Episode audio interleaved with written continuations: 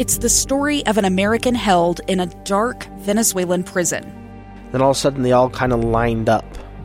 They pointed their guns at me. And this is the point where I thought, I'm going to die today. I'm Becky Bruce. I spent a year working on Hope in Darkness, which now has more than 2 million downloads.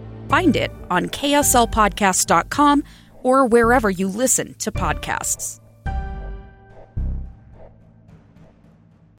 For the love of Salt Lake Radio News with Maria Shilaos on KSL News Radio. We've already established the important role radio and specifically radio news played in the lives of Salt Lake residents in the 70s. But KSL also made history when it became the first radio station to broadcast a locally produced evening talk show to a national audience. From Salt Lake City, high in the Mountain West, the Mutual Broadcasting System presents the Herb Jepko Nightcap Show. In 1975, the Nightcap Show made history, becoming the first nationally syndicated call in talk show on the Mutual Broadcasting Network. Who's the man who listens to everybody's noise? He's never lost his temper, he's never lost his poise. This next call is here from Florida. Good morning. Hello, Herb. Hello there. Jepko, the herb of our slave. Herb Jepko's overnight show had already been running on KSL radio for 11 years when the Mutual Network picked it up.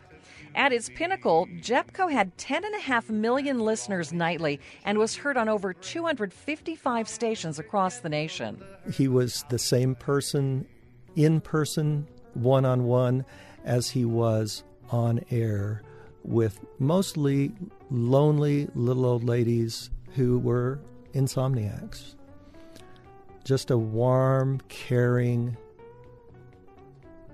and, and an incredible warmth in his voice. KSL employee Rich Finlinson would stick around after screening calls for a talk show called Public Pulse to chat with Jepko about the radio business.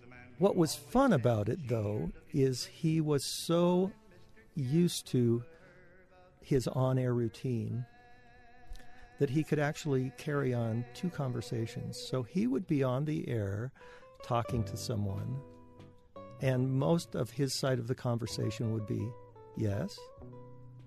Oh, dear. Yes, dear. Thank you. Yes. Uh huh. And he would open the microphone to say those things, but then he would close the microphone and turn to me, and we'd have a conversation while he was talking with someone on the air. Nightcaps are people It was a non controversial program. The whole thing was uh, more of a hi, how are you? Uh, everything's wonderful, or uh, gee, Herb, I have a lot of arthritis pain tonight. And, you know, he would say, oh, we haven't heard from you for a long time, or oh, welcome back, you know. And they had the nightcaps and nightstands, and it was a pretty going concern. John Donnell was KSL Radio's chief engineer. He says despite the show's popularity, Herb Jepko's deal with the Mutual Network came to a close when the network pushed Jepko to become more controversial to attract a younger audience. Mutual offered Herb uh, the, the whole network deal, and he didn't want to move to Washington, D.C., where their headquarters were. He wanted to stay here. So as a result, Larry King got that. Hi, everybody. This is Larry King, and tonight's edition of your Peabody Award winning Coast to Coast Larry King Show will. The Nightcaps program continued for another five years after the network deal ended. Jepko is often cited as a pioneer whose syndication provided the foundation for more controversial talk show hosts like Larry King and Phil Donahue. The nation mourns the loss of seven astronauts. Good evening. I'm Tracy Kayford, KALL Radio News. The Space Shuttle Challenger. That was an exciting time, a really exciting time, because uh, the competition was keen, and you could be first. Fred Scott was the news director at KALL Radio from 1976 to 1996, with a news department of five to six people. I felt that the role was to um, act in a totally impartial but uh, mildly aggressive way in becoming a clear conduit between the general public and the government that served them. Because they are acting in your behalf with your blessings, with your vote, and with your money, and they need to be accountable. He He says the mission of his news department was clear under the third class radio telephone license required by the FCC. You are licensed to operate in the public interest. And I saw that as part of my job, not necessarily having a license to be in the so called fourth estate, but to operate always in the public interest. Delivering information to their listeners wasn't just important to these local owners, they took pride in providing valuable news content from around the world. Even broadcasters like Dan Bammes, who worked for stations with more of an emphasis on music, described the pride that the ownership took in providing news.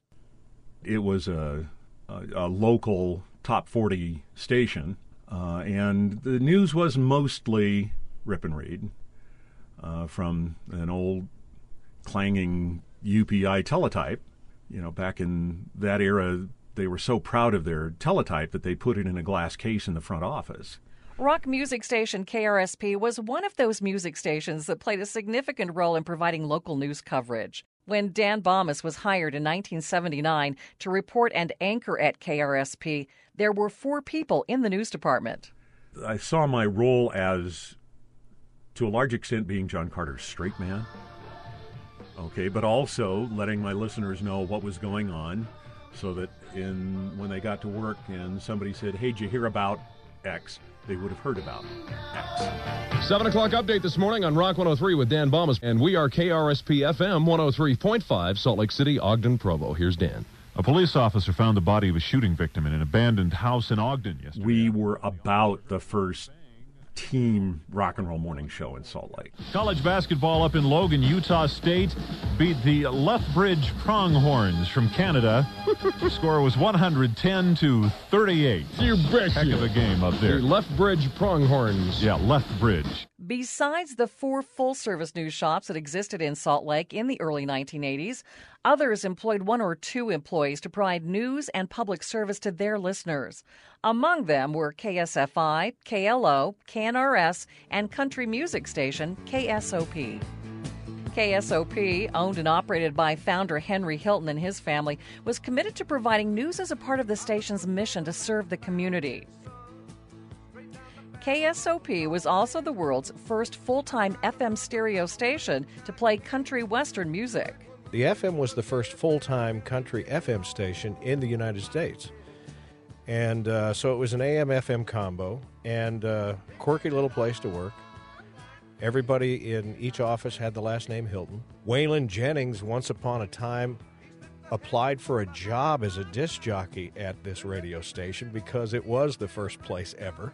They promoted concerts here, so they had a one on one relationship with many of these artists.